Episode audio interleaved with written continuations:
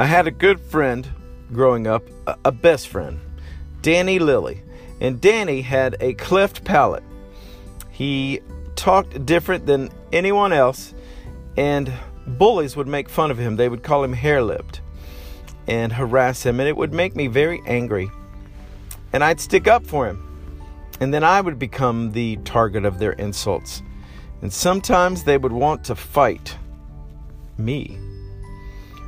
One night, I was at the county fair with my friend, and by this time, uh, I'd had a few karate classes under my belt, had joined a boxing gym, and I thought that I was 10 foot tall and bulletproof. We're at the county fair, and these bullies were making fun of my friend, and I stood up for him. And uh, I told them to knock it off, and mm, they told me they wanted to knock something else off. So there was four of them, just two of us, and I got into my karate stance, and I said, "Come on!" And uh, I got into this fighting stance, and one of the boys said, uh, uh, "No, we're right out in the front of the everyone. Let's let's go back to this alley." And I did my best Bruce Lee, which probably uh, made them very afraid. You know, I just kind of told them to come on. And then I, I made a mistake. You know how the Bible says that uh, pride comes before a fall? I was a little too sure of myself. I turned around and started walking toward this alleyway, and when I did, one of the boys jumped me from behind.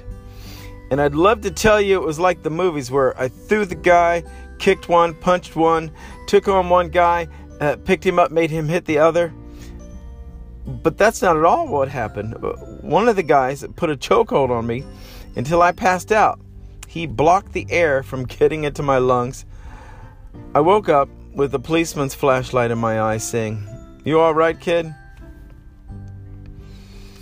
You know, you've never loved a person in trouble without it costing you. Their trouble transfers to you. As a matter of fact, all life changing love is substitutionary.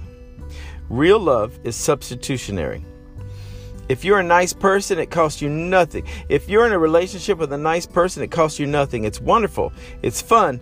But if you love a person who has needs, who is broken, it's not fun, it's, it's costly. Their troubles transfer to you. I have people in my life who are sinking, hurting, and it's draining to be in a relationship with an emotionally wounded person. But the only way to fill them up is if you are drained. You can't pull them up unless you go down. You know, our biggest problem is that we're sinners, sinners who deserve punishment. God sent Jesus into the world to save helpless sinners.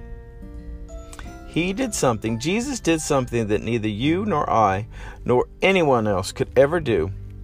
Jesus obeyed all God's commands all the time.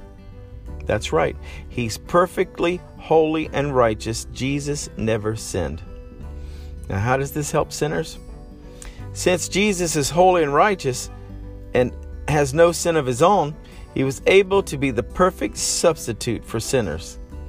A substitute is someone who takes the place of someone else, just like a substitute teacher takes the place of your teacher when she's absent. Jesus became a substitute for sinners by taking the place of sinners.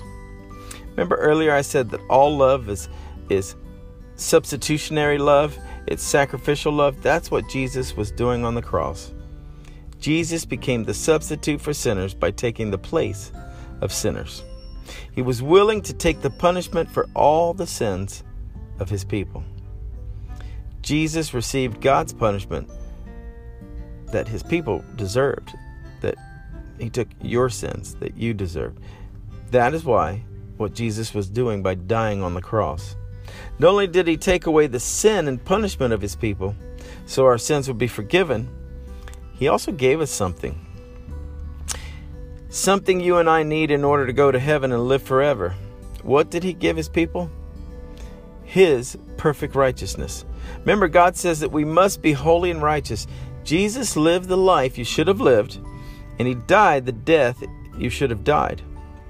He earned that righteous, perfect record, and he took on your punishment. He died the death you should have died. Put all your hope your trust your faith in Jesus. You'll be glad you did. To find out more about this wonderful Jesus and this gift of grace that you are go to youareloved.net send us your prayer request. God answers prayer. If you're in the central florida area my name is pastor neil ricketts and i'm the pastor of st andrews presbyterian church which is located at 9913 bear lake road in apopka florida. Come visit us. Even this sunday morning 9.30 a.m we would welcome you and make you feel loved